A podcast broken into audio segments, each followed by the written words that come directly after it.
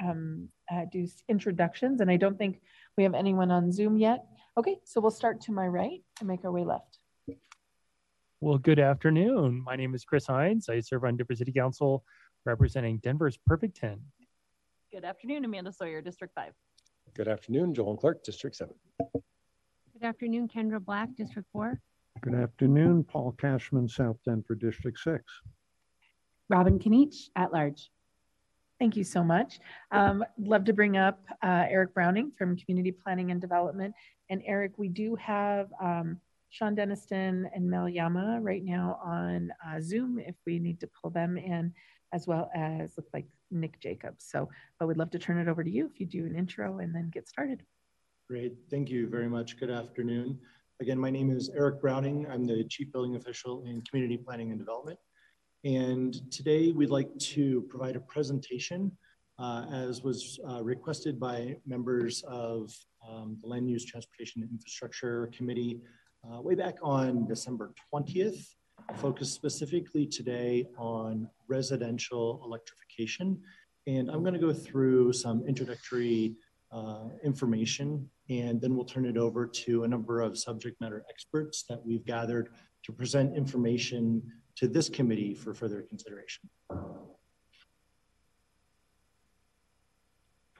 It's really important to lay the groundwork when we're talking about residential with respect to today, today's presentation. We are talking about buildings that are regulated by the Denver Residential Code. And generally, these are going to be your small residential buildings, single family or one family, duplex or two family, and what are referred to as townhomes or row homes, which are three or more attached dwelling units. But in particular, it's important to note that we're not talking about larger residential buildings. We're not talking about uh, condominiums or apartments, whether they're for sale or for rent. The large buildings that might be regulated under the commercial code is not part of today's presentation uh, or, or conversation when we're considering the information coming before you today. Let's talk about for a moment what's already in Denver's residential code around electrification.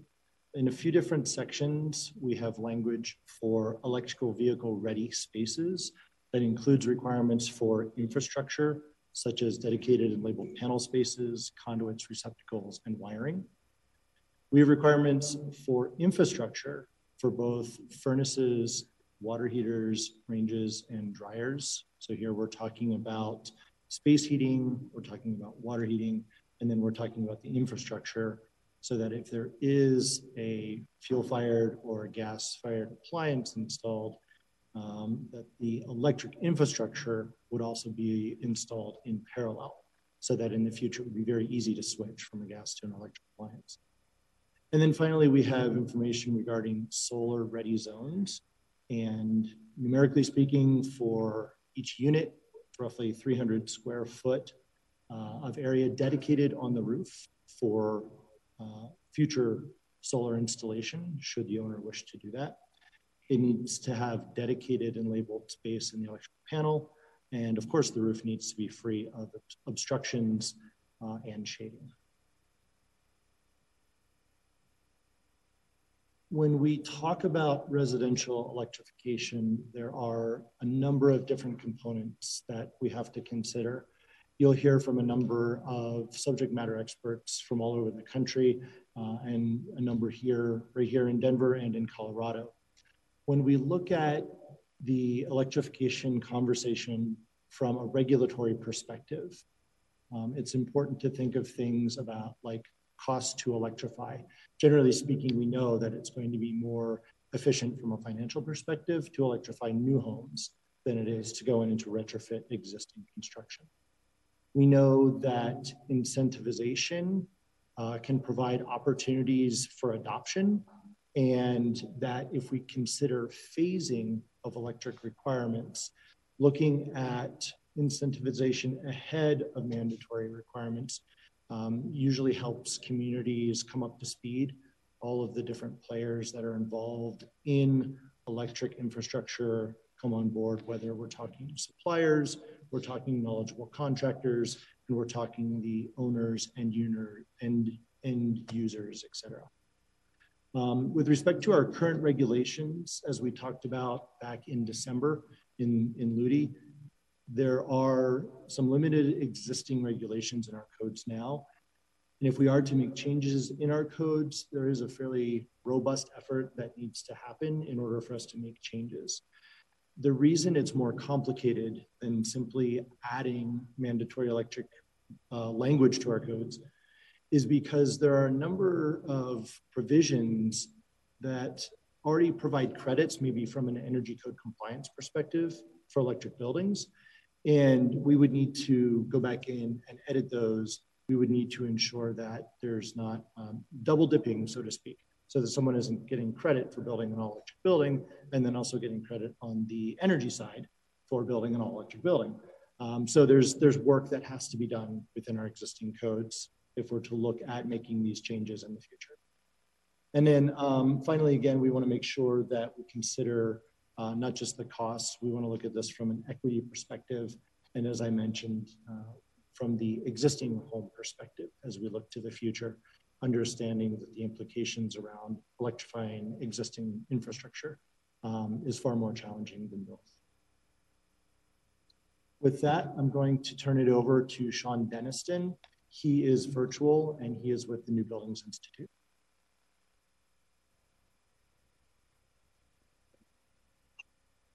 Thank you, Eric, and thanks for this opportunity to address the body. My name is Sean Denniston. I'm a senior project manager with New Buildings Institute. We've been assisting Denver for the last several years on code development, and I've been asked to give a little bit of background on how electrification fits into adopting policies since we work nationally and we can bring that perspective. I think it is best to start with looking at how Denver homes actually use um, natural gas. So if you look on the left, you'll see this is a breakdown of single family homes where the energy use in those homes is 33% electricity, 67% national natural gas. Now, if we look at the gas usage, uh, the breakdown of how that gas is used in single family homes in Denver, it's about 67% space heating, 30% water heating, and then 3% other uses. This would be cooking and decorative fireplaces, things like that. These are very typical breakdowns that we would expect to see in a climate like Denver's. So there's really nothing that stands out here. But when we look at this in single family homes, and if you can go to the next slide, you can see why a lot of jurisdictions like Denver are beginning to look at natural gas usage versus electricity use and how that fits and can support their climate plans. So what this graph shows is the emissions that are related to both electricity and natural gas over time.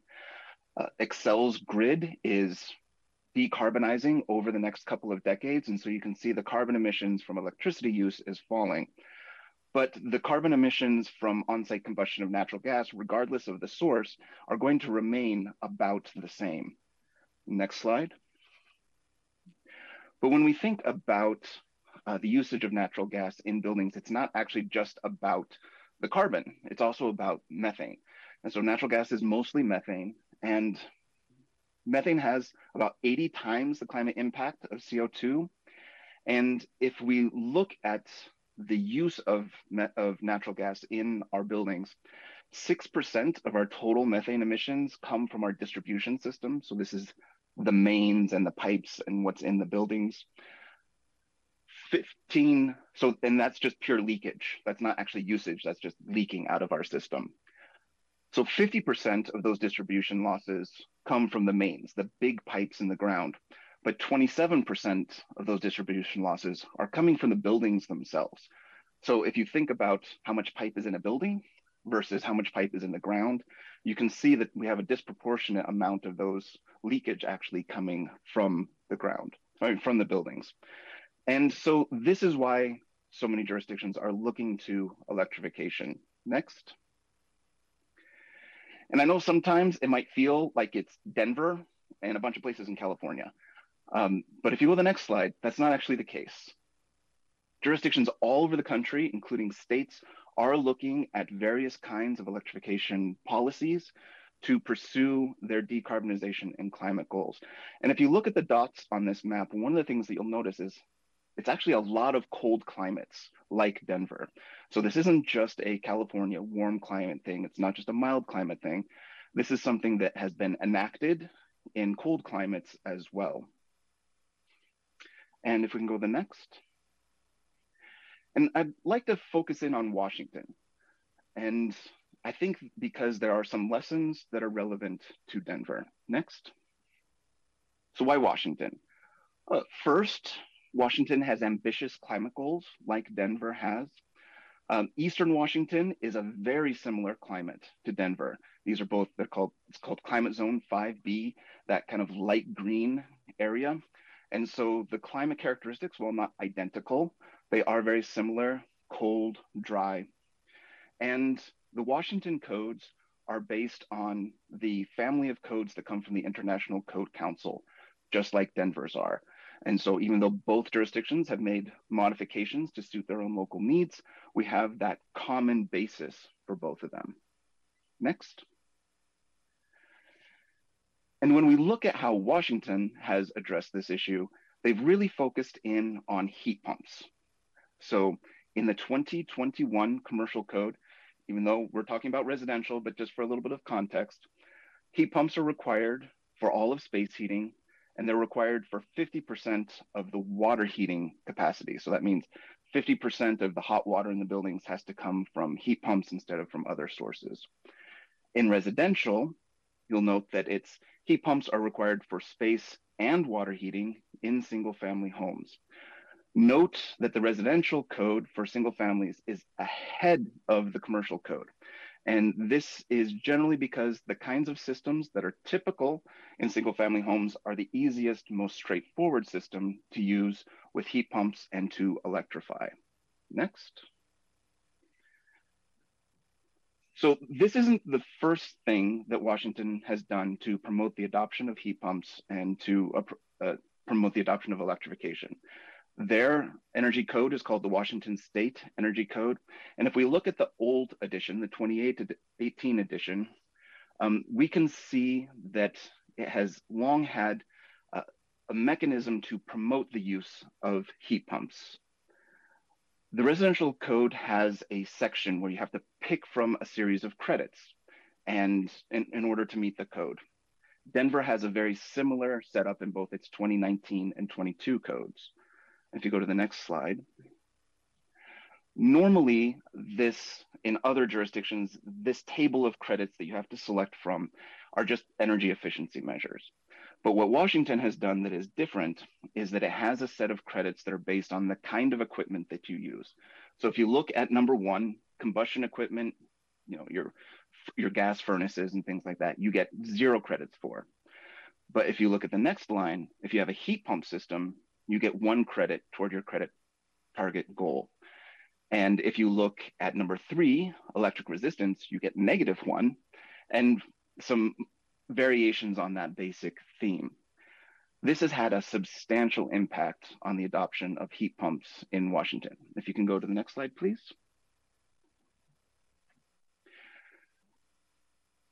So according to a study by the Northwest Energy Efficiency Alliance, that's kind of like the Southwest Energy Efficiency Partnership uh, that's here in Colorado. It's the version that's in the Northwest. The 2015 edition of the code saw about 20% of space heating from heat pumps and 80%, almost 80% from gas combustion. But once the new code get, went in with this, um, this part of the code that was meant to encourage the adoption of heat pumps, it went to 88% use of heat pumps and only 12% of combustion heating. And this is just due to what an easy credit, or what a straightforward credit it was for projects. If you go to the next slide, we saw a similar story with water heating. So beforehand, there was more wider adoption of heat pumps and electric water heating, 37%, before this, um, this encouragement went into the code, but afterwards, 83% went to heat pumps. What this shows is that in Washington, a very, very rapid uptake of heat pump technology. And this makes a lot of sense. The technology is robust and it's well established, and the design and installation processes are also robust and well established. So it was really just a matter of the state making that transition. It can be done rapidly, as the Washington example uh, shows us. And next. And that's what I have. Thank you very much for taking the time, and I appreciate the opportunity to speak with you. Next up, we have uh, Mel Yemma from Crescent. She's virtual as well. Great. Mel Yemma, you can advance in for the next section. All right. Good afternoon, everyone. My name is Mel Yemma. I'm the long range planner for the town of Crested Butte. Um, thank you so much for having us today. It's such an honor um, to speak to the city of Denver um, from four hours away.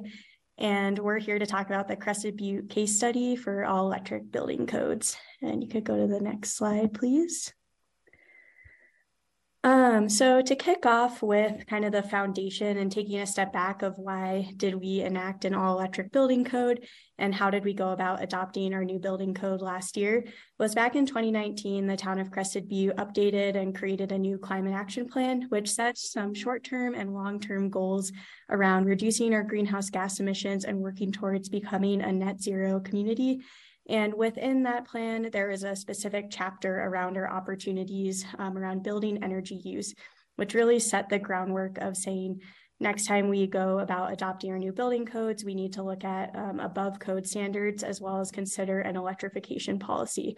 And this was a document that we kept referring back to as we went through our building code adoption process last year. So it was really helpful to have that foundation. Additionally, around the same time, we set out to adopt our new building code um, Tri State, who we are part of an electric co op that purchases wholesale power from Tri State, they had their electric resource plan approved by the Public Utilities Commission, which committed them to reducing their greenhouse gas emissions by 80% by 2030.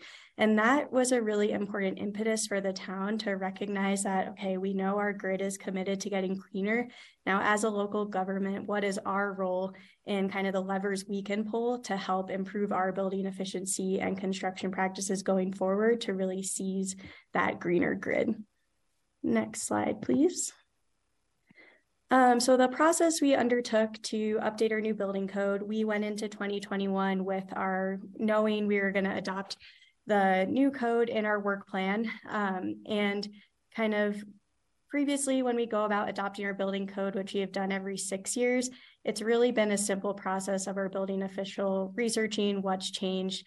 Um, and then it's really just an adoption through ordinance that hasn't had much public involvement or interest.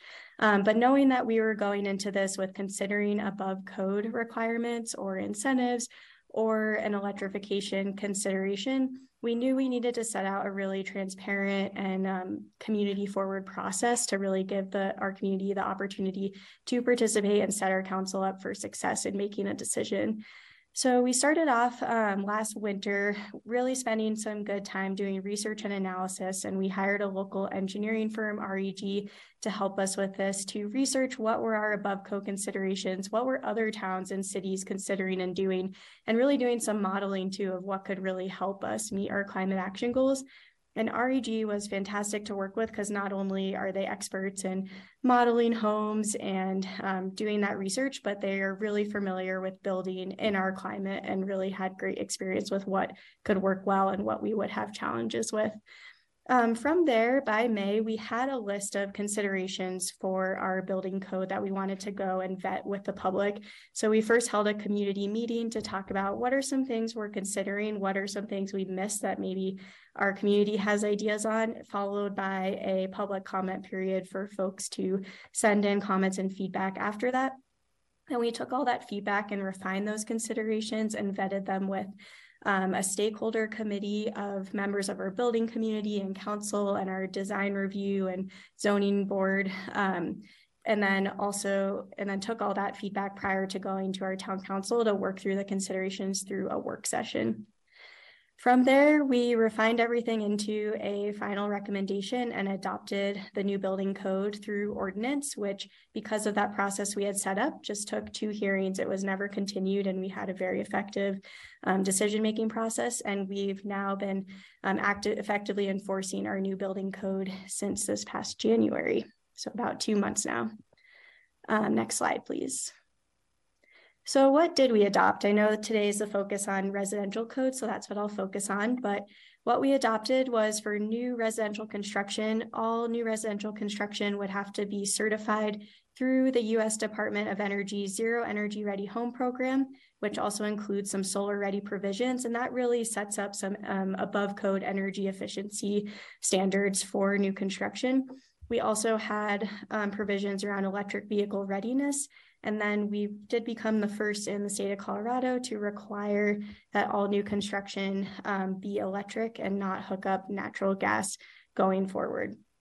Um, and I know that today's focus is on electrification, but I wanted to hit on how, while that's a really important piece, we really saw how it's an important puzzle piece that goes with other elements of improving energy efficiency um, to really make sure we're reducing the energy use first, and then the energy that is being used is electric and hooked up to that cleaner grid.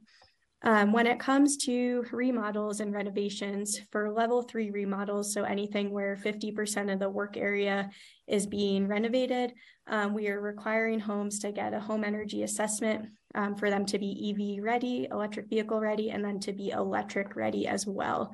Um, and then with that home energy assessment, the idea there is to kind of educate homeowners on as they're going in to maybe replace a window, they could see what other opportunities they have to reduce their energy usage. Um, so we wanted to kind of focus on education um, with remodels at this time. So next slide, please. So honing in on electrification for the rest of the presentation, I wanted to talk through kind of five big questions that our town council and our community grappled with to help make that decision and ultimate code adoption. Next slide, please. So first up is, does it work in this climate? And you're gonna hear a presentation later from a heat pump expert talking all about the ins and outs of cold climate heat pumps. But this was something that was really helpful to work through with our town council, where we were really able to quickly get the beyond it doesn't work here, where we saw great examples from higher end single family homes to Habitat for Humanity homes um, being built that were all electric and not necessarily even prescribing a heat pump. Some use different heating systems, and they were all working really well. And having the case study of um, it works in all these different types of scenarios was really helpful for our town council. Next slide, please. So next up, is electricity actually less carbon intensive than natural gas? And this could depend on where you live. It could, could depend on where your electricity comes from. Um, and I feel like the tune on this has really changed in the past year, but the public perception, there was some public perception when we were working through this last year of why would you go electric now? It's worse than natural gas. And as Shauna talked about, when accounting for methane leak, leakage in our natural gas system, we found that already today, um, going electric is less carbon intensive than a home um, with natural gas. So what we did was we modeled a 3,000 square foot house in town as if it were meeting that zero energy home um, certification. So knowing it already had those energy efficiency standards and modeled out kind of what are their greenhouse gas emissions if they were all electric or if they were using natural gas and really showing what does it look like on today's grid, showing that it's already less intensive to go all electric, um, showing what it would look like on today's grid with um, on-site solar, and then projecting out what it would look like in our 2030 grid, knowing we had that commitment from Tri-State and showing like we're already there today, but here's how it's really going to be a lot less carbon intensive by 2030. Next slide, please. Um, so next up is, is it cost effective? There is a lot out there and a lot of concerns of it's going to be way more expensive to make people build all electric. And as already mentioned, it was really helpful to see how different types of homes from Habitat for Humanity, lower um, income homes to higher end homes were all making it work on different budgets.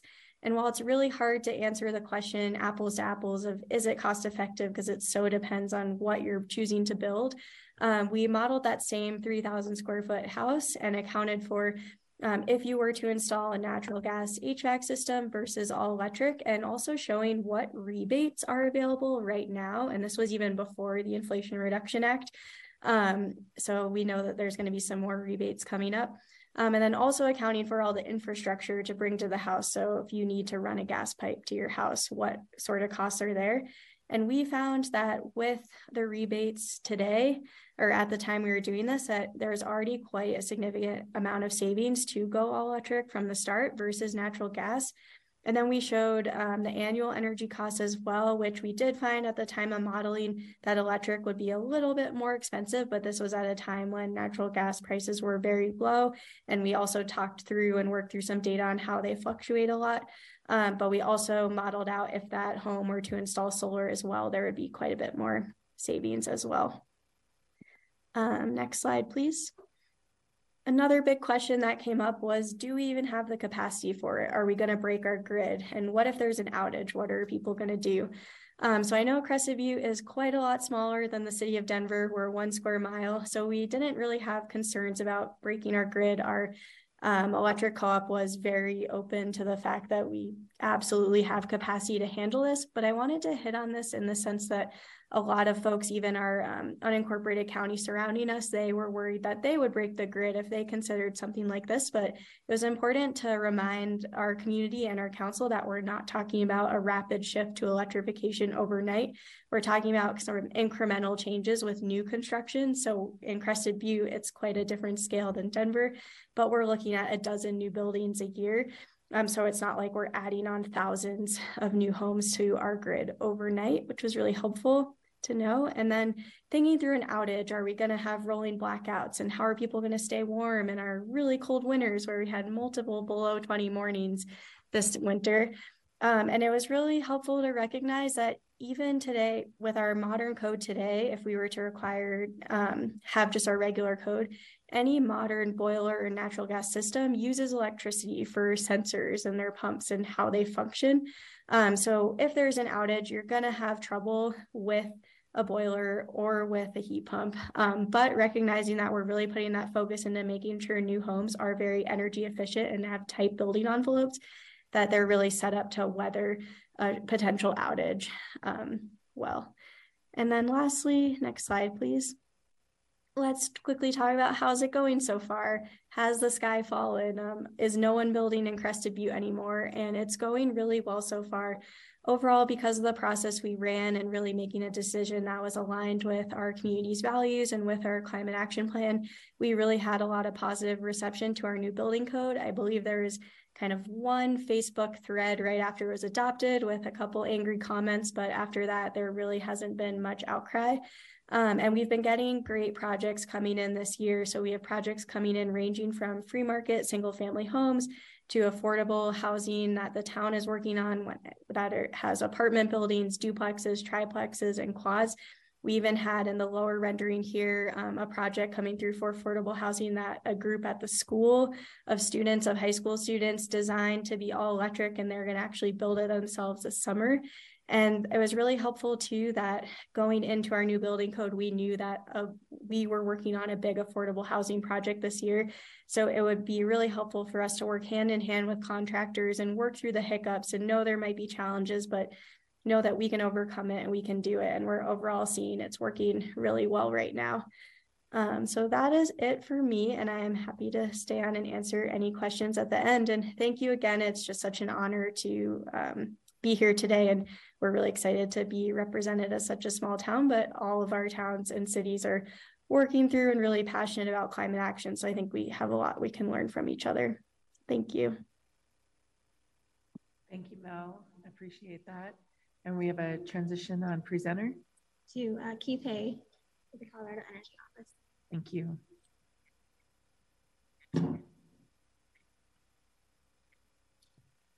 Good afternoon, members of the council. My name is Keith Hay. I'm the Senior Director of Policy at the Colorado Energy Office.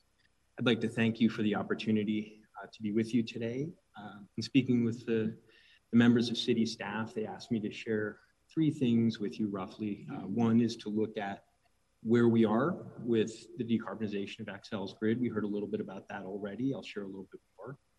Uh, second, I'll share with you where the state is on building decarbonization policy and some of the work that we've been doing and how that uh, aligns with what you all are considering here. Uh, and then third, to share with you some insights on where we are with respect to some of the federal funds that may be coming through the bipartisan infrastructure law and the Inflation Reduction Act. Um, before uh, I get there, um, I wanted to share with everyone who might be listening, the Colorado Energy Office is an executive office. We sit within the office of the governor. Uh, and the team that I oversee works in a number of different policy areas. So my staff works on building decarbonization, specifically the, the development of model uh, green and low carbon building codes. Uh, we also oversee the state's benchmarking and building performance program, which is for large commercial buildings, 50,000 square feet and over. Uh, we also do legislative policy development, uh, and a lot of my team dedicates their time to representing the administration before the Air Quality Control Commission and the Public Utilities Commission. So when we talk about building decarbonization policy, we really cover it at the state level from the development in the legislature uh, to seeing it through to implementation in various regulatory proceedings uh, here at the state. You've already seen uh, this graph today, which represents where Xcel Energy is as a result of its most recent electric resource plan. Uh, what I'd like to share with you in addition uh, to this graph, which represents the utility's emissions based on its most recent plan, uh, is that as a result of the settlement that led to this plan, Xcel Energy has actually committed uh, in its next plan to putting forward a modeling scenario that will show us if and how they are able to get to at least a 90% emissions reduction by the mid 2030s. Uh, and we're looking forward to seeing that. In addition, my staff right now is engaged in a study with the Sand Analytics out of Boulder uh, that will map out how, as a state, uh, we are actually able to get to Governor Polis's commitment to 100% renewable energy by 2040. So I think your takeaway there really is that, that the grid is getting greener. It's getting greener uh, rapidly. Um, I know that there's been some conversation uh, about whether or not we are able to actually meet uh, that green grid requirement and then to bring electrification onto the grid. And so I think it's worth noting uh, that this is something that uh, we contemplated uh, as a group of stakeholders and actually as a result of legislation, the Public Utilities Commission adopted rules around distribution system planning. Uh, that is all of the poles and wires that you see here in the city of Denver, either running down our alleys or underground, that directly serve our homes and businesses. Uh, and so as we look at greening the grid and look at electrifying homes and businesses at the same time, we really will be planning for what this transition needs to look like along those poles and wires. So it's, a, it's an important complement uh, to the work that we have been doing. Uh, this is just a snapshot uh, of what Xcel is planning to bring on uh, for resources as a result of that most recent plan. And I do want to highlight, you see a bunch of gray bars there that show gas. Uh, important takeaway from this is that the Public Utilities Commission saw the same thing that you are seeing. Uh, and what the commission uh, and all of the stakeholders supporting that decided to do was to say, let's hold off on building any gas in the last years of this electric resource plan. We'll come back and look at that the next time uh, because what we as a group of stakeholders in this proceeding represented to the commission was we think that we are in the midst of an incredible energy transition that are going to bring a lot of new clean energy resources in the middle to latter part of this decade that may make it unnecessary to bring that gas online. So we may have, for example, geothermal energy resources, advanced nuclear resources, long duration storage, all of which could displace gas in the outer years of this resource plan. So again, the grid for Xcel is getting greener. Uh, and to the extent that there are any concerns about that's going to require additional gas capacity coming online, the commission's really looking at that and saying, we're going to hold off because we think there are other alternatives. So where is the state on beneficial electrification? Well, it is one of the things that we are looking at when we think about building decarbonization. Our building decarbonization strategy at the state level is really built off of a bill that was passed a couple of years ago uh, that set in place uh, first in the nation statutory requirements for gas utilities, here today, Xcel Energy, uh, to meet mid-decade and 2030 emissions reduction targets. So Xcel Energy's gas utility is required to get to a 22% emissions reduction by 2030 the statute allows them to do that using beneficial electrification as one of the tools. It also allows them to use gas energy, uh, sorry, gas efficiency uh, as another, and really to think about the kinds of fuels that it is putting into the pipes that it uses to serve customers and to lower the intensity of the greenhouse gases for those sources into the pipes. Now, we're building on that. This year, we actually have a bill that we are working on at the General Assembly that would allow the state's gas utilities to go before the Public Utilities Commission and to petition the commission to provide heating as a service as opposed to gas as a commodity. And what that would allow is the utilities to then transition to providing thermal service, uh, not dissimilar to the steam loop service that you have here downtown Denver, but it would be sourced by ground source heat pumps, a, a clean, efficient way to provide heating. Uh, we think that's an important part of the strategy for two reasons. Uh, for, well, I suppose three reasons. First, it really avoids building extra capacity and load onto the electrical grid. In other words, we can do clean heating without driving up our winter heat. Second, uh, it really provides a transition pathway for the existing gas utilities to continue to provide service to customers, which for Xcel Energy, that's part of their business. But we have a number of gas utilities here in the state that are gas only, and those customers need a way to continue to get heat and be provided service. This provides that opportunity. And third is it really provides a transition pathway for the workers at the utility who have spent careers working on the gas system side of the business, being able to do geothermal heating and ground source heat pumps provides those workers an opportunity uh, to continue working going forward. Now, all that said, the state does support and continues to support electrification of residences uh, as part of that strategy. Um, what's before you here uh, are the results of the beneficial electrification study that we did a couple of years ago that showed that we can get to significant amounts of emissions reductions. I will say that this study was done before the Inflation Reduction Act and before the bipartisan infrastructure law, which I think have fundamentally changed the economics of electrification for many homeowners today.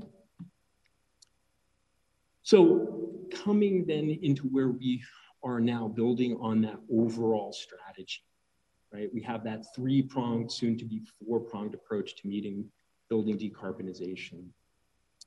We have put together a steering committee of, of more than a dozen stakeholders, uh, from utilities to industry representatives to home builders to environmental advocates and justice advocates, as well as labor unions, uh, to work together on a study that will assess what we are calling the fundamental question, which really is what are the opportunities and what are the challenges in thinking about building decarbonization?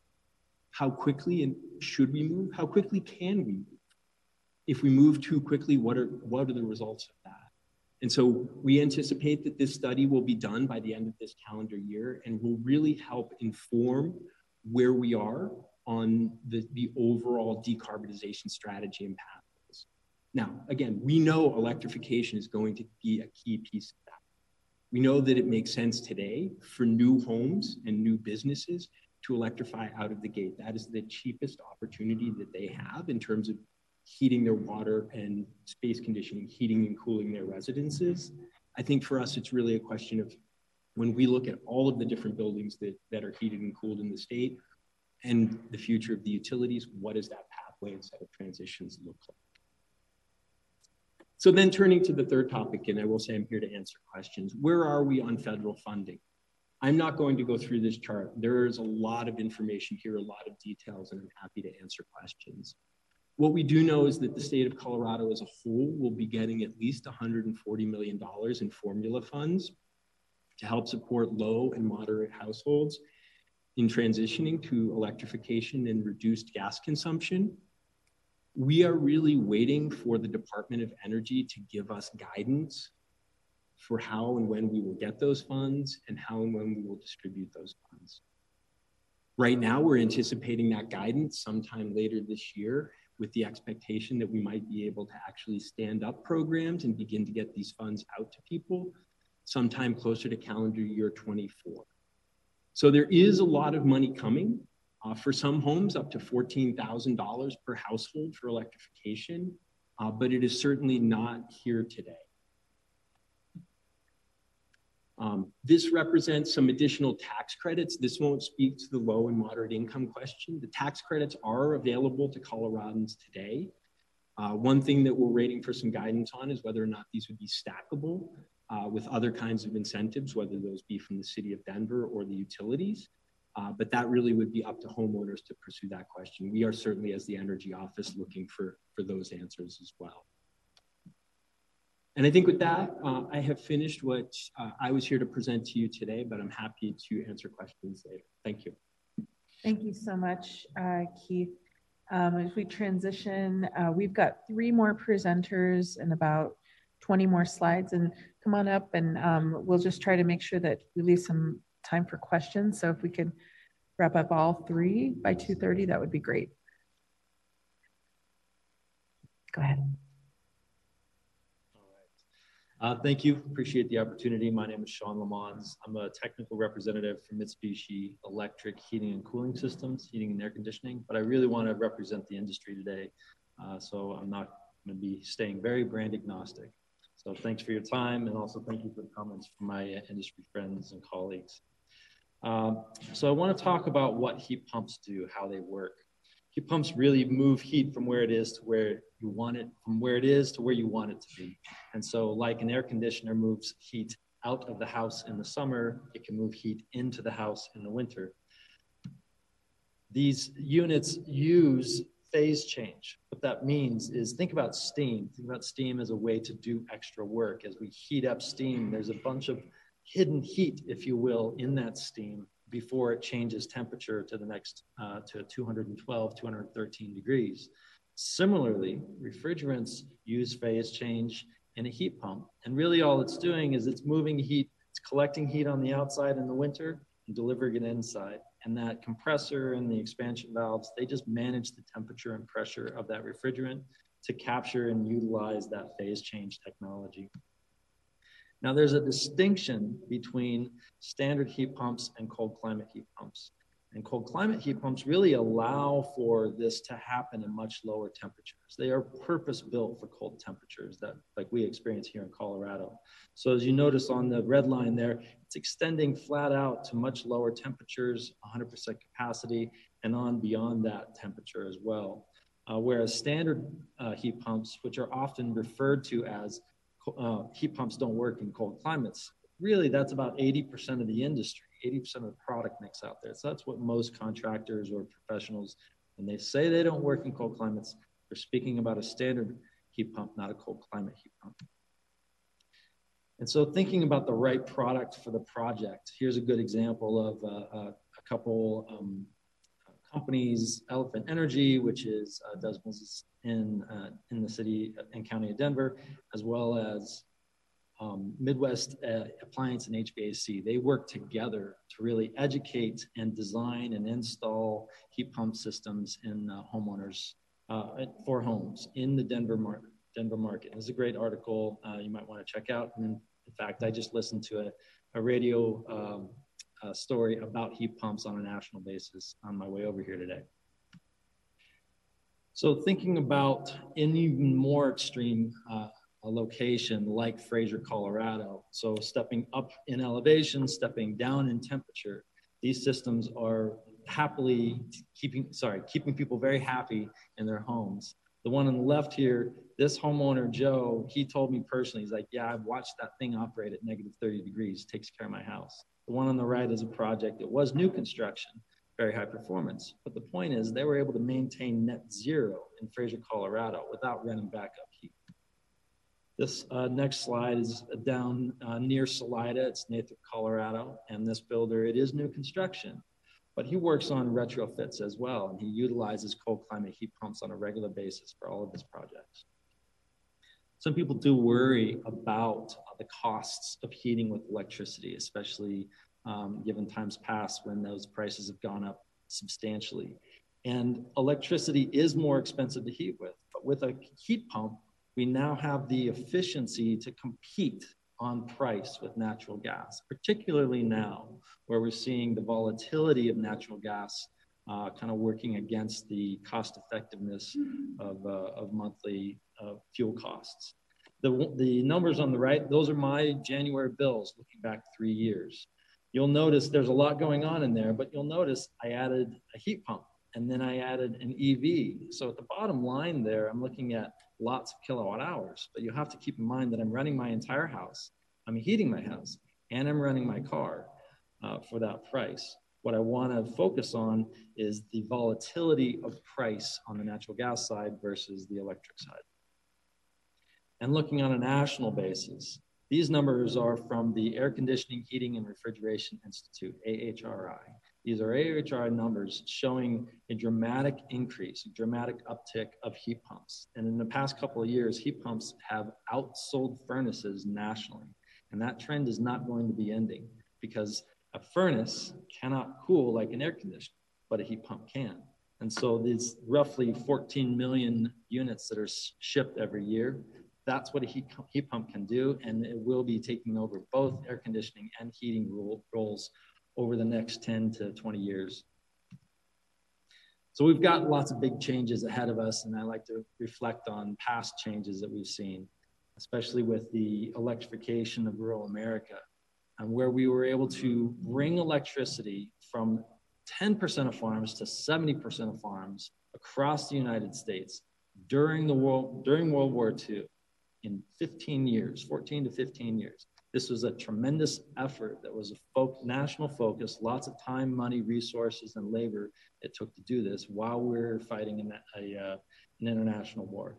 There's a lot of work, and I think that we can do it again. So my ask for the council here is please continue your clarity, your focus in rolling out these programs. Set up businesses and professionals for a long-term plan so that they can position they can position their businesses to to take advantage not only of the the capital that's coming down from uh, um, from the uh, national uh, funding opportunities as well as local funding opportunities and the ability to train find train and and um, motivate their technicians to get out there, get the knowledge, and uh, be able to apply it properly, as well as manufacturers and dis- distributors to help us get the right product on the shelves. Because if it's not readily available right now, it's going to be hard to be, make that transition or it's going to dramatically slow it down. Uh, so please help us reach those goals on your behalf. Thank you. Thank you, Sean. Um, we've got Nick Jacobs up next from Diverge Homes. He's also He- He's on, okay, he's virtual, so we'll transition to that. Sure. Hi, everyone. How are you? My apologies for not being there in person. I wished I could be, but I have another appointment that I have to head to right afterward. Um, thank you for giving me the opportunity to talk. Um, I think that I'm here to discuss being a builder and going all electric. And I want to preface that by just kind of giving you this this short presentation that goes over the capital costs. I don't have a lot of operating cost data. I think that's pretty re- rel- easy to get, and you have that from other people from what I've seen so far. What I want to contribute today is how we are building all electric homes here in the Front Range. So we can start with slide one, that'd be great. Uh, next slide.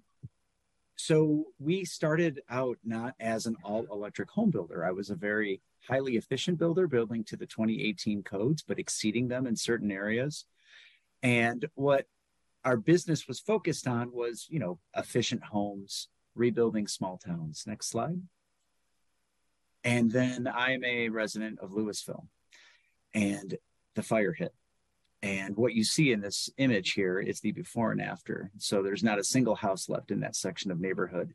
Most of our, my kids' friends, you know, about 20% of Louisville is, was lost their homes when you count the number of residential homes that were destroyed. And so what happened for all of us was I went from being a builder and just like other builders who were doing different things, we all jumped in and tried to re- and, and are working hard to rebuild our community. And that's how I got introduced to all electric home building. It was only through the Marshall Fire. Um, you want to switch over and to the next slide. And what I want to talk about is how we did go all electric. And not only because of this experience, we are not only building all electric, but we're going to in the Marshall Fire District, but we're going to build all electric for every home we ever do going forward. And the reason that we're going to do going to do that is what I hope to convey for you all today. So the biggest change that I think is uh, in terms of dollars and culture change in the minds of people, and I was one of the people whose culture needed to change and who needed to get up to speed, just like um, a few minutes ago, like from Mitsubishi, Sean had described his you know, most of us thought cold climate heat pumps didn't even exist, right? I, I thought I was pretty on the edge of technology and I was very behind when it came to heat pumps. And I suspect that many other builders are in the same boat. And so it's really about getting the word out. But the biggest changes that I have documented and seen are in these four areas in my slide. So it's your mechanical systems, meaning your air cooling and water cooling. Oh, you can go back to the next one. Uh, do you mind going back real quick? Yeah. So it's your mechanicals and electrical systems, of course, your induction range, and I can talk a little bit about that, and then the solar PV. But to be frank, where there was very little cost change, and this is so important for new construction and new builders to know this, and for city people who are thinking about these ordinances, there really isn't that much of a change, if any at all, related to your foundation, your framing techniques, the insulation of the house, the lighting in the and the plumbing in general for, for water. And then there's a, a, you know 35 plus other categories that just have no change whatsoever to them. So going all electric is in these four big pieces here. And next slide. So I broke them down and I wanted to do a quick comparison for you. So for us, the air source heat pump to do cooling and heating, we've seen that as a cost increase of about 13,000 to $14,000 per home. And that's for one system apiece. In the plumbing area, it's really not that big of a difference. It's only about a $1,000 increase in general because the extra cost it is for an air sourced heat pump, which could be $2,500 compared to an $800 gas water heater, even if that water heater is 98 or 96% efficient. Let's say it's $1,200. Um, the cost, the extra thousand or fifteen hundred dollars we would pay for an air sourced heat pump and the extra energy it takes to run that, to, to do all of that construction work and that services, you're actually saving by not bringing in black pipe into the house. Black pipe is that metal pipe in which gas is brought, is used to distribute gas into someone's home. So we call it black pipe. And that is, that's so it's almost like a wash, right? I put a thousand dollars in there just to kind of have an extra dollar. But depending on the size of the house, I, that could be a wash at a zero. Um, the service upgrade for service panels is about $2,500, but in many cases, that's not going to be applicable when you're doing new construction because you just bring in that service new from the beginning. Well, that's more like a retrofit. And then, to be frank, the next row is really where we need to go, which is with the electric smart panels, where we're distributing panel using uh, a computer-based system that properly, um, you know, can distribute power throughout the house without having to have all these circuit panels and power coming into the house that's not used on a daily basis. So then the other pieces are the avoidance of gas infrastructure. Currently today, Xcel charges about $600 to $700 a unit for new construction development when we're doing new gas services to a neighborhood. Um, and then on top of that, there's the cost to bring in gas to a meter to the house, which would be a, separate cost I didn't have in. And then the last piece is the induction range. Um, the induction range can be anywhere from four or five hundred dollars of additional cost, which is very meaningful for a lot of people, or to the more Wolf Thermador higher end ranges, which really are only about two to three thousand dollars more at the very highest end. So overall, we saw a cost increase of anywhere from seventeen five to about twenty five thousand dollars to perform uh, to have a house perform at an all electric level. Our homes meet Energy Star version 3.2. They are zero energy ready homes, but they have what's an, an even higher standard, which is called next generation all electric. Um, and with that, if you want to go to the next slide. So what happened was, I don't know if folks are familiar, but the Marshall Fire incentives really proved for people like me that the that the carrot was far muddier than the stick.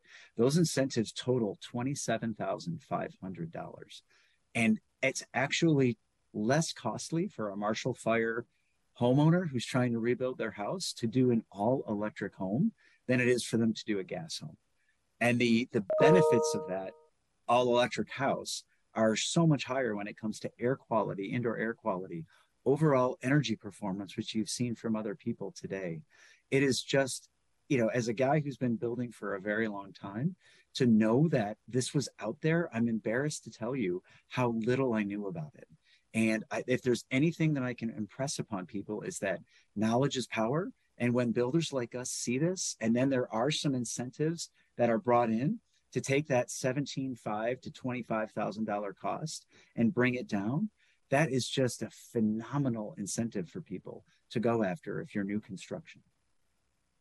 Next slide. I don't have anything more to add. I hope that it was helpful, and I'll definitely be here for Q&A to answer any questions you may have. Thank you. Thank you very much, Nick. Um, we have our final presenter, Jim, uh, Jim Crooks from National Jewish Health. Thank you for joining us. All right, thank you so much for uh, having me speak to you today. I'm a research scientist at National Jewish Health, and I do research on air pollution and its health implications. I'm going to be talking to you today about the health implications of the gas appliances many of us have in our homes currently. Most of the research has been done specifically on kitchen appliances, especially stoves. So that's most of what I'm going to be talking about. But I think the logic extends to other appliances as well. Um, and I just want to remind you that the gas we use in our appliances is pollution. Okay, so most of it is methane. That is a climate pollutant, one of the strongest ones that we know about. But the gas also contains other kinds of uh, pollutants in it as well that have health implications. Things like benzene that cause cancer, as well as uh, numerous other gases with long, complicated names that are classified as air toxics by the EPA. When we burn the methane to heat up, you know, heat up our water or whatnot, um, it produces carbon dioxide, again, a climate pollutant, as well as other gases that have health implications. So things like nitrogen dioxide, which causes exacerbations of you know, COPD and asthma and emphysema, and a gas like carbon monoxide that we know starves the brain of oxygen when we breathe. So what do we know about the stoves? Well, stoves are sort of constantly emitting low levels of these polluting gases. We know this from the, a study that was done in California in the past couple of years that studied 60 plus homes in California. And they found that these stoves were emitting methane basically all of the time, even when they were turned off.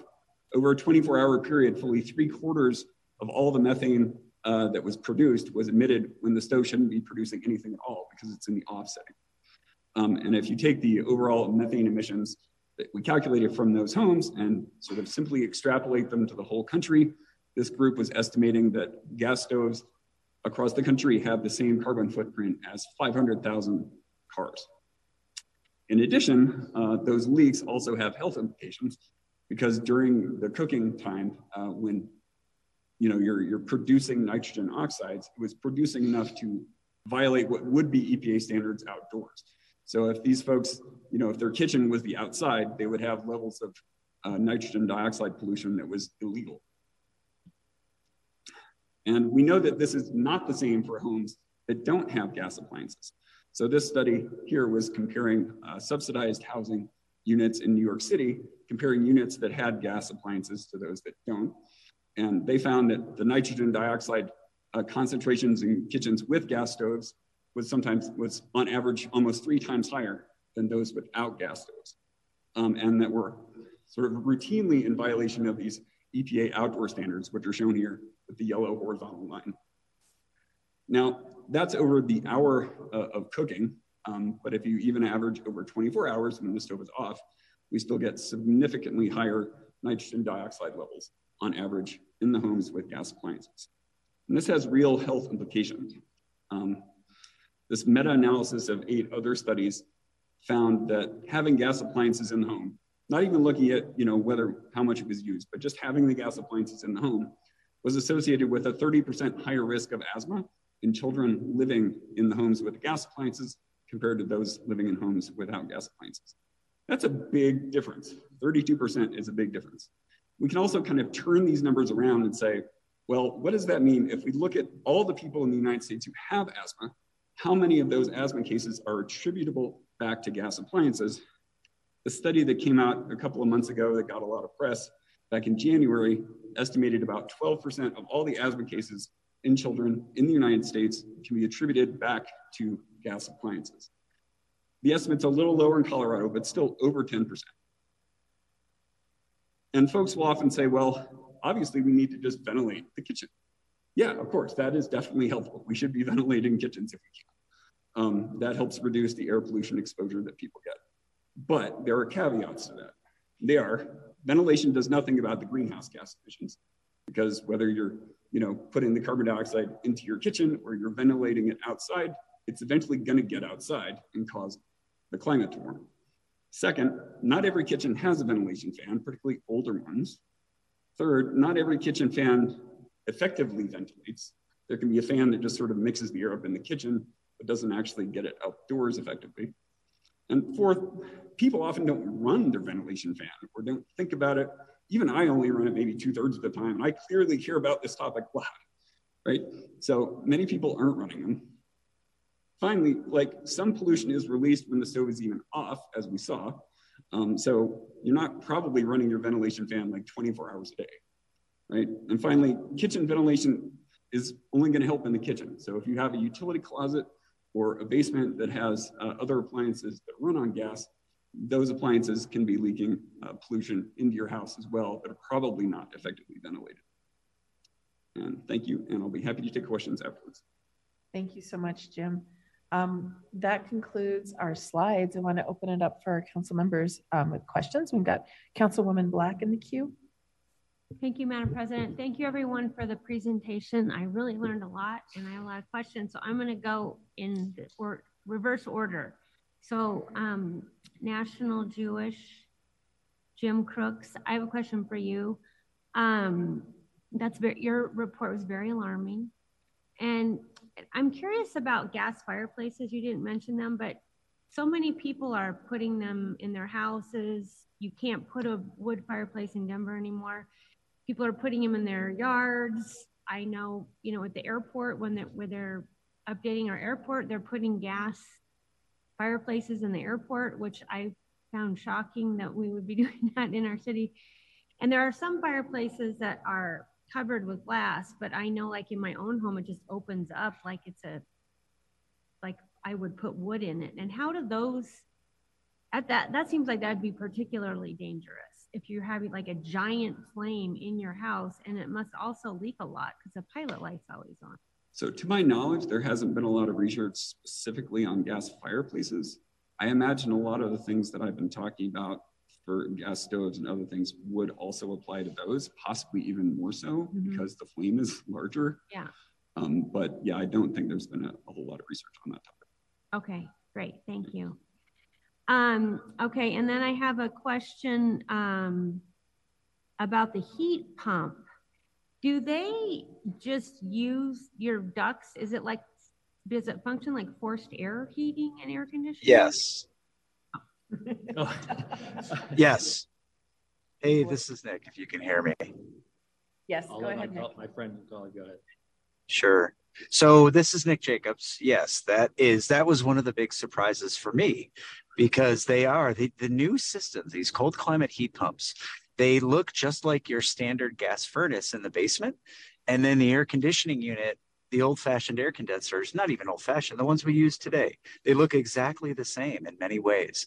The air handler that's inside uses air to and, and a fan to blow air throughout the house. And when it gets down to a certain temperature, there's a little electric coil that is down there that augments the heat pump itself when it can't make as much energy through the pump. It uses an electric coil to heat up and then you move that air the heated air through the home. So it was very surprising for me as well. And i'm a builder so please don't feel like you guys need to know this stuff immediately and be you know not not be surprised by some of how obviously simple a lot of this is. And then to answer your other question um, regarding the gas fireplaces. I have a lot of clients who are doing all electric homes for the Marshall Fire. We have about 14, and every single client wants that gas fireplace or that gas barbecue outside. And it is not helping our environment to do that, um, even if it doesn't really have an impact on their indoor air quality. But it does what I have found successful, and this is just anecdotal information from me is that the new electric fireplaces are actually really cool. And the technology for an electric fireplace is really neat and it's only getting better. And so i've i've convinced out of my 14 i've got three who are going to do an electric fireplace now which i'm really proud about And it's just a matter of getting people to understand that there's there's really cool options out there instead that are that look a lot like fire, but they're electric and they can have rainbow colored lights and a little bit of a disco party atmosphere when you're having a party. And they still give out heat. It's electric based heat and it still looks like fire. So it's kind of a neat, neat solution. One thing to add to the uh, to the new versus existing home piece is that you can easily most of the products that we carry and sell are retrofit ready, right? They, that is the the dominant market uh, for us for sure. So in a in a home that um, has um, hot water heat and does not have air conditioning, this wouldn't work. They'd have to put ducts in their house. Not necessarily. There are uh, air to water systems. There are also uh, mm. ground source systems that can provide uh, using basically the ground as the source of heat, uh, the consistent source of heat, and then providing either warm air or warm water for the heating and uh, space heating as well as domestic hot water. That's those all the technology is is out and uh, ready to go these days. Interesting. Okay, thank you. And then I just had a question about the geothermal that you mentioned. Um, sorry, I don't remember your name. Keith Hayes. Um, how how I know we had the steam plant down here in downtown Denver, but not too long ago we had a presentation about how much more costly that energy was. And so how how does it work? I don't really understand. I know I there's a house in my neighborhood and they drilled down deep and they have geothermal, but how does that work for a homeowner or a property owner? So excellent question. And, and the purpose of referencing the STEAM system here is that it's a common loop system that serves a number of buildings. And that is a model uh, that you could use with geothermal. So as your neighbor did, you can drill down and serve one home with one geothermal system. Uh, and that, that presents an opportunity for that particular homeowner. Uh, as we are looking at legislation this year, we are interested in the potential for utilities to bring forward uh, thermal energy developments. Mm-hmm. And I think for them, uh, it might look like a slightly different model that looks a lot more like the, the STEAM system here. That is a common loop system that serves a number of different buildings. Mm-hmm. Uh, whether that be, you know, you could imagine, for example, they might come down and put something in the street and serve all the, the homes on that particular street, or if there's a new development going in, they may be able to work with the developer in advance of that level of development to put in a common set of uh, wells that they would serve. Uh, there are challenges with the steam loop system here, and I'd be happy to talk about that, but uh, maybe at a different meeting. Okay. Well, thank you. That helps. Thank you very much. And then I one quick question from Sean, who was talking about Washington State. I don't know if you're still here, Sean. I am. So you um, showed these um, bar graphs of 2015 versus 2018, and it says permit data 178. So where you showed there's an 80%, 88% using space heating and water heating, is that just 88% of 178 cases of people applying for a new permit, or can you just clarify that data, please? Sure. So the it's yes, it's it's a count from drawn from permit data, and it is of 178 drawn permits. Okay, so it's I just it, when I first looked at it, I was like, wow, 88% of the homes have switched to uh, different kind of heat, but that's not the case. It's just new. No, these are yes. This so it's a representative sample of new construction. Okay. Um, Got mm-hmm. it. Thank you. Yes. That's all I have, Madam President. Great. Thank you. Uh, Councilman Hinds. Thank you, Council President. Um, uh, I want to thank the City of Crested Butte for their presentation. I have been to Crested Butte multiple times for the Adaptive Sports Center, uh, so thanks, uh, thanks for having that. Um, also, uh, Mr. Hay from the Colorado Energy Office, thank you. Um, I've worked with the Colorado Energy Office uh, um, quite a bit about uh, in the Colorado Electric Vehicle Coalition about access to EV charging stations, uh, particularly for people with disabilities. So, um, so while we started moving forward with regular uh, uh, building code changes here in the city of Denver, those started at a, conversation at the state level. So, thank you uh, for being here. Um, I, uh, one of the, uh, so Mr. Jacobs talked about how it's cheaper to build an all electric home than a gas home. And, uh, and Mr. Crooks of National Jewish, by the way, in District 10. So thank you for, uh, uh, thank you for being here. Um, uh, Mr. Crooks of National Jewish Health said gas stoves are pollutants with health implications and they leak methane even when not in use. So um, I know that my constituents keep asking me why we wouldn't re require electrification on new residential installations.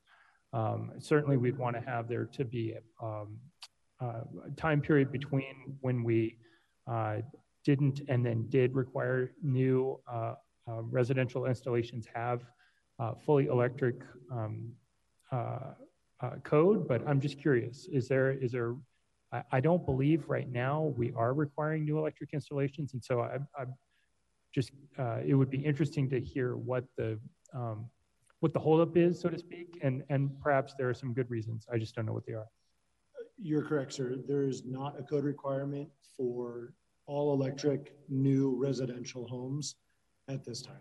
And the purpose of this conversation and presentation as a follow up to LUTI back in December was to explore that possibility And so, so the so we're just saying we're exploring it. Is that? That's correct. It's my understanding that the intent of today's briefing was was just that a briefing. Oh, great. So we could at this point explore um, requiring electric, uh, you know, as of maybe 2024, uh, all new residential construction be all electric, and and have that conversation right now. I'm that I've, the purpose of, well, you can ask questions, I think, and, and arrive at that, but um, I think the actual, like a legislative path would need to be sure. Okay. future conversation. Um, and then, uh, yeah, the only other question that I had, and, and I'll just uh, kind of leave that there for this this moment, but um, uh, well, wh why wouldn't we want to, uh, or why would we want to preserve the um, uh, a, a gas path in new residential construction? It's it's a great question. I think that there's opportunities um, to explore the electrification. That's that's truly why we're here for for the city to collaborate to identify what the most appropriate path forward is with all of the information. And and some of what we've heard today is very sound information from the subject matter experts. Yeah, and I and I'm sorry, I'm asking you the question because you're the building official, but also because you happen to be at the podium. Is there anyone else in the audience who might have a uh, a reason? Yep, go go. And I'm asking to ask. I'm not asking to. Uh, I mean, I, I want to make informed decisions, so that's that's why I'm asking. Sure. Just to uh, again, my name is Sean. Um, just to offer some counterpoint on that the objections that I run into in the field and in the industry is that um, is really people that are stuck in the status quo, um, feeling concerned about uh, these major changes all at once right now. Uh, and and that is a I think a very legitimate concern. And so finding that trajectory, finding that pathway that makes the most sense to get there as reasonably fast as possible to meet the significant challenges that we have ahead of us as society. So that is about training. It's about availability of product. It's about it's about um, the change in how homeowners or users of the equipment or the homes um, uh, perceive these differences. Right, this difference in how does what does the air difference feel like? What does the water um, reheating rate feel like, and uh, and whether or not someone wants to just have a gas grill on their back patio. You know, these are all challenges that you all, I'm sure, face far more regularly than I do. But this is some of my my experience. Okay. Um, uh, th thank you for the comments. And again, I'm not trying to get anyone. I'm not trying to play gotcha, but um, just uh, just trying to get a better understanding. Um, as far as new construction. I could see how that might be concerning for retrofitting existing construction, but I don't, I, I guess I'm still not sure um, why we would, con, you know, allow gas for new construction. Yep, Mr. Brown. Yes, Eric Browning's um, CPD. So some of the questions that need to be answered have to do with um, not just the infrastructure from an electrification perspective, uh, also have to do with uh, sources of, of the materials, uh, making sure that the supply chain is adequate, uh, also making sure that we have competent and trained contractors uh, that can actually install the work so that the end user as the owner um, is, is left with a high quality and, and functioning product. Um, and it does take some time for those to come to fruition. Um, I can't speak to it outside of Denver because obviously it's not here yet. I believe there are uh, probably others in the room that might be able to speak to the implementation aspect and getting everyone up to speed um, so that we do a better job planning and so that it can be successfully implemented versus stumbling over ourselves by trying to do it too quickly. Okay, thank you. I know there are a few people still in the queue, so thank you, Council President. Thank you very much. We've got about 14 minutes and three folks in the queue. Councilwoman Kniech. Thanks. I'm going to bridge um, with a couple questions that are intended to bridge us towards that idea of next steps. And I guess I will start by answering the question. The reason we didn't, I think, run an amendment to immediately implement was because we didn't have a transition plan. we we were literally set to implement a brand new building code and we hadn't done broad stakeholder input with either builders or our homeowners. So it is, I think, the necessary path personally for our climate, but we didn't have that plan in place for the timeline at which the rest of the code was ready to go. So that's my answer for why. And so I suggested, along with Councilman Clark, this committee meeting. So thank you to all of our presenters.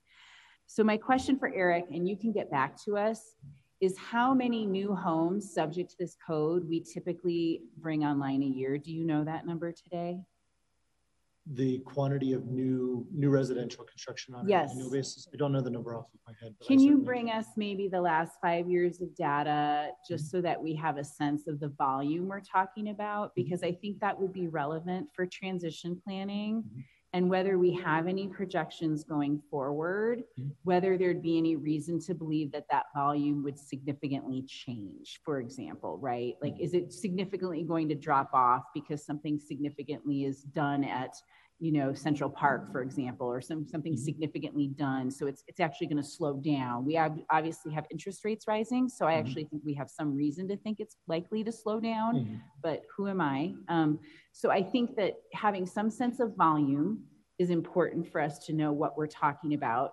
Obviously, um, Crested Butte did not have a long um, uh, transition time. I do think we might need more time than they did. Um, but I, I think volume matters. I think my question for Sean, um, there were two Seans. So I think our Washington State Sean was, did Washington State have any supply chain issues?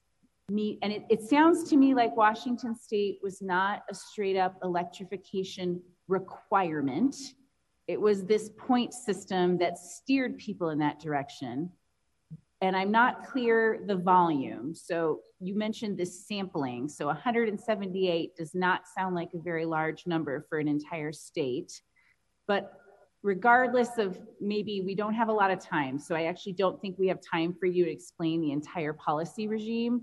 But did they have any supply chain issues? I guess is the question. Or do you know of anyone in the nation who did turn on an electrification requirement in a major city. And some of them are still phasing in, so it might be too soon. But do we know of anyone who has had supply chain issues with these electrification requirements? Sure. We don't know of anyone who had supply train, chain issues due to their requirement. Okay. Washington did have supply chain issues, but that was due to the pandemic. Um, they made their transition before then. Okay, that's helpful. Thank you. And then I guess what I'd like to say is as a follow up point, once we get your numbers, obviously then we can have a more intentional conversation, right? Mm-hmm. About what supply chain might look like, obviously looking at that. And then my question, I guess, for the other Sean would be how to stay engaged in that conversation about supply. And I'll leave it to my colleagues then with the time remaining. And, and I might want to chime in again about other next steps, depending Okay. where my colleague, Councilman Clark, takes us. Thanks. Perfect. Councilman Sawyer? Thank you, Madam President, um, thank you guys. This was very, very interesting. Um, I think it's a worthwhile conversation to us to continue to have. Um, but I'm wondering whether there was any discussion around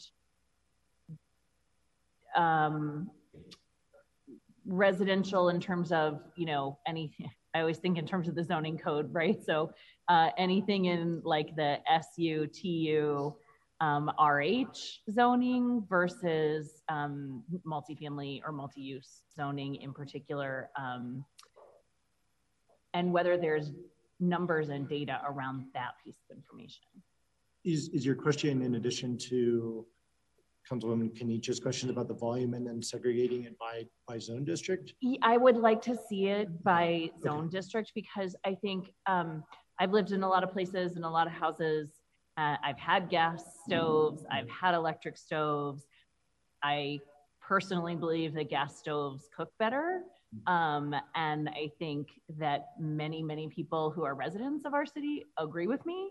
Um, and I think that we even heard testimony about that today because uh, there are people who are electrifying their homes, but still asking for gas grill in their backyard, right? So, um, and I understand that that that that kind of transition um, to all electric might take time. I'm also not convinced that a transition to all electric is the answer.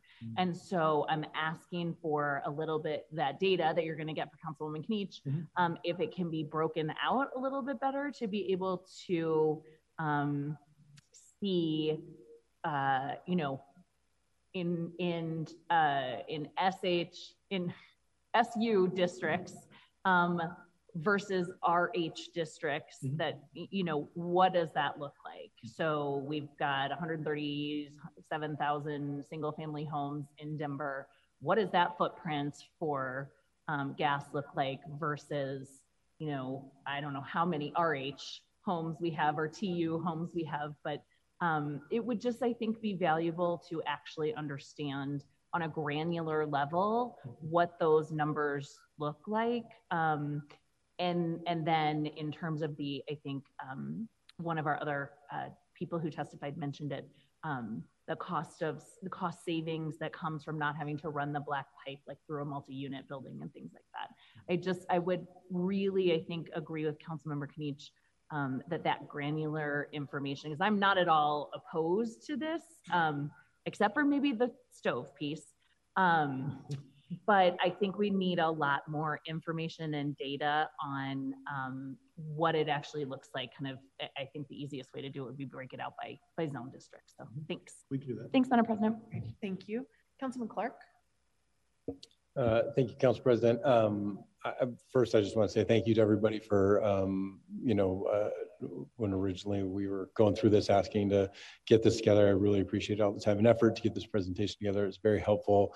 Um, I'm glad to see that we're having a, um, uh, you know, really digging into this. Um, And I'm hoping that the council members who couldn't be here for this meeting today will watch this back and get up to speed um, uh, since they weren't able to be here. But um, just as a quick refresher, if you wouldn't mind, um, because we're talking about a very, in our world, sometimes you talk about residential versus commercial, and it means a different thing than it means in the building code. So we're really talking about single family homes, talking about duplexes, talking about some row houses.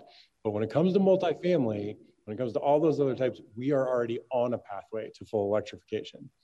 And so could you just cap, could you remind everybody the timelines on that? Because I, I think that that gets lost in this and, and especially in sometimes our, our taxable definition of residential versus commercial is that that we've already approved that. We're already moving towards electrification um, on those building types and those residential units. We're really the only piece that we're talking about here that has the potential for a change it would be for us to, to, to either be more aggressive or less aggressive or marry up you know, the timeline on single, new, single family, new duplex or new row house? Because the rest of it's already on a timeline for that, right?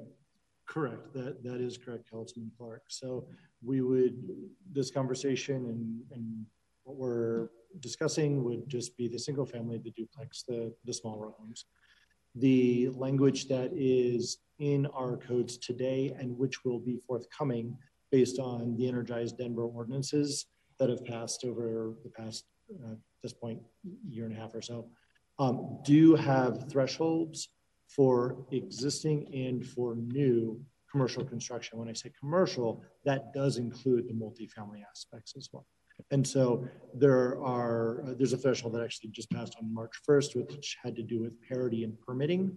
Um, that there's, so there's not a mandatory electric uh, component associated with that, uh, but it makes the process equivalent between gas and electric when it comes to replacing uh, uh, um, equipment and things like that.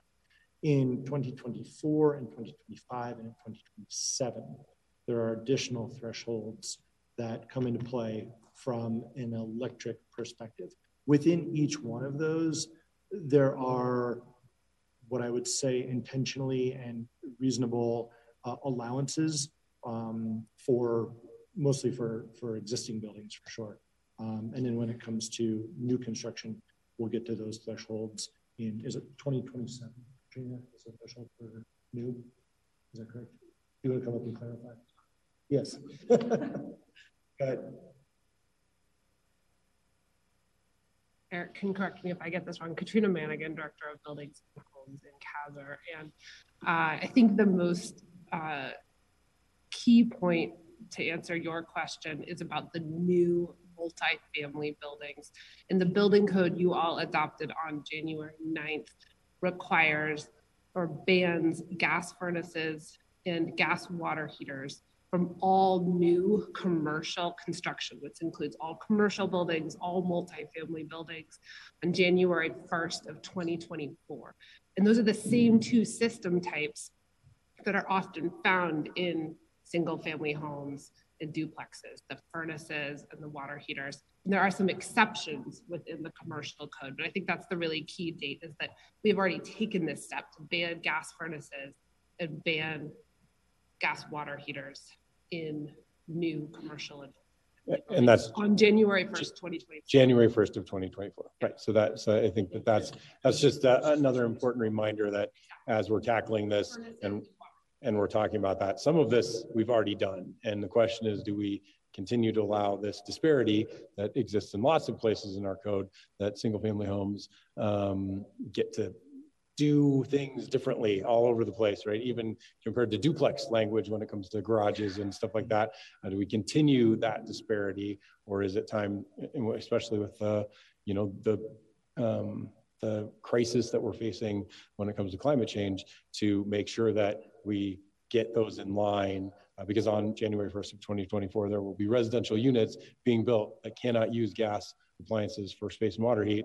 And yet currently you could still be, build a, a giant, less efficient single family home than these efficient apartments. Um, and you could also be doing it with all kinds of gas appliances that are not allowed in those apartments. And so I just wanted to, to, to stress that as well. But um, really thank you. I know that this is you know, not a conversation that we're going to get done today. And, and, and um, we're you know, making sure starting and getting everybody up to speed, I think is a really important piece um, of the work that we embarked on when the Climate Action Task Force came together and really put that roadmap together for how do we live up to all the big things that we say about how we want to tackle climate change as a city, but how do we, it's the nuts and bolts of how we put it in there. And I think this is a critical piece of that.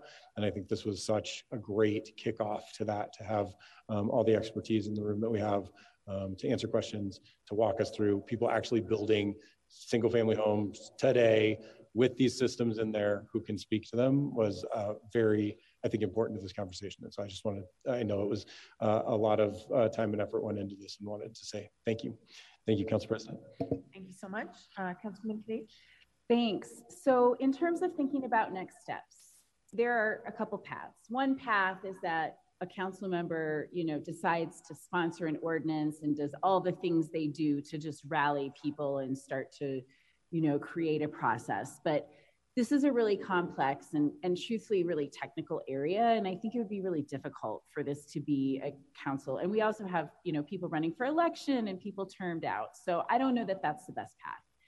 In a city manager form of government, which honestly, this would be the way that, you know, in a city manager form of government, a council would direct an agency and say, we'd like you to come back to us and design a stakeholder process or design a timeline and tell us how you might have more conversation about that. I mean, I rarely say this, but that would be kind of a cool thing to do if we were to, you know, be able to say, we'd really like to have you do that work and tell us how best to do it and, and let us, you know, kick the tires a little bit and say, we like this piece of that plan and maybe we'd like a little more of this or that. I mean, I'm thinking about what did Crested Butte learn about how it did its like I'd love to see a demo of all the new cooking. I, I've used an old electric stove and I don't love it, but I've also used a new induction stove and it's great. It actually works better than my electric stove, right? So there's a difference between electric stove technologies and I can imagine something fun that shows our community the technology in real life. I can imagine something, you know, I know that I've been just full disclosure, retrofitting my house with a heat pump. And I've dealt with contractors who think they have to put in a furnace. And I've dealt with contractors who know what they're doing, right? And so the contractor community is split those who know what they're doing and those who put in heat pumps with backup furnaces. So I, I think you can imagine a process that engages both sets of stakeholders I can, you know, knowing our, our timeline for multifamily, you could imagine a timeline that does some phasing and puts this out to 25, which feels long, but maybe not if you're transitioning multifamily, right? You could imagine proposing some timelines. And so I guess I'm putting this out to my colleagues to say, we don't have the power as a city manager to direct an agency, but if we wanted to ask, we could we could we could do a couple things. We're running out of time now, but could do we want to schedule another budget and policy? Do we want to have some offline conversations? And you know, I don't know, Councilman Clark, do you and I want to follow up again and take feedback from our colleagues and agree to at least engage in a follow-up meeting? I mean, what what how do we keep the conversation going? And is there a role the agency is willing to play in continuing to do what you did today, which is do some of this work in a way that, you know, you guys are the technical experts and you brought together a great team today. I think you are in the best position to lead on something so technical, but what do colleagues think? Councilman Clark? Yeah, I, totally agree. And especially um, at the beginning of the presentation, you talked about, you know, you pull one string in the code and it touches a million different places. And well, we ultimately get to approve that code. We might not be the best surgeons of that code. And so I would love if, um, if you all could take some time to think about like what uh, that question is, is knowing that we don't have, we don't have the ability to say, hey, this is what we want and, and direct you, right? Because of uh, our form of government. But knowing this is where we're heading, I mean, and where we, these adopted plans are saying, you coming back to us and saying, hey, you know, the surgery that it would take or the things that it would take, this is kind of a timeline where we could get there. I, I, I really like that. I don't know if you all like that, but would love, don't need to put you on the spot right now, but would love you to take some time, go back, talk it through, and, and maybe be able to propose to us if there is kind of that more collaborative approach to us all moving towards that place rather than us going in with a blunt instrument and saying, hey, this is what we want and it wasn't in there. So can we just smash this in here? And you being like, oh man, like what what all what all does that touch that now we have to fix? So I, I, I really like that idea. Great. Thank you so much. I think we've got um, at least a few council members interested in the follow-up. Eric, with your team, um, just want to thank uh, Sean Denniston, Mel Yemma, Keith Hay, Sean Lamons, uh, Nick Jacobs, and Jim Crook. Thank you all for joining us today. Um, that's all our time for budget and policy. We look forward to the next one and uh, see you at council in less than 30 minutes. Thank you, everyone.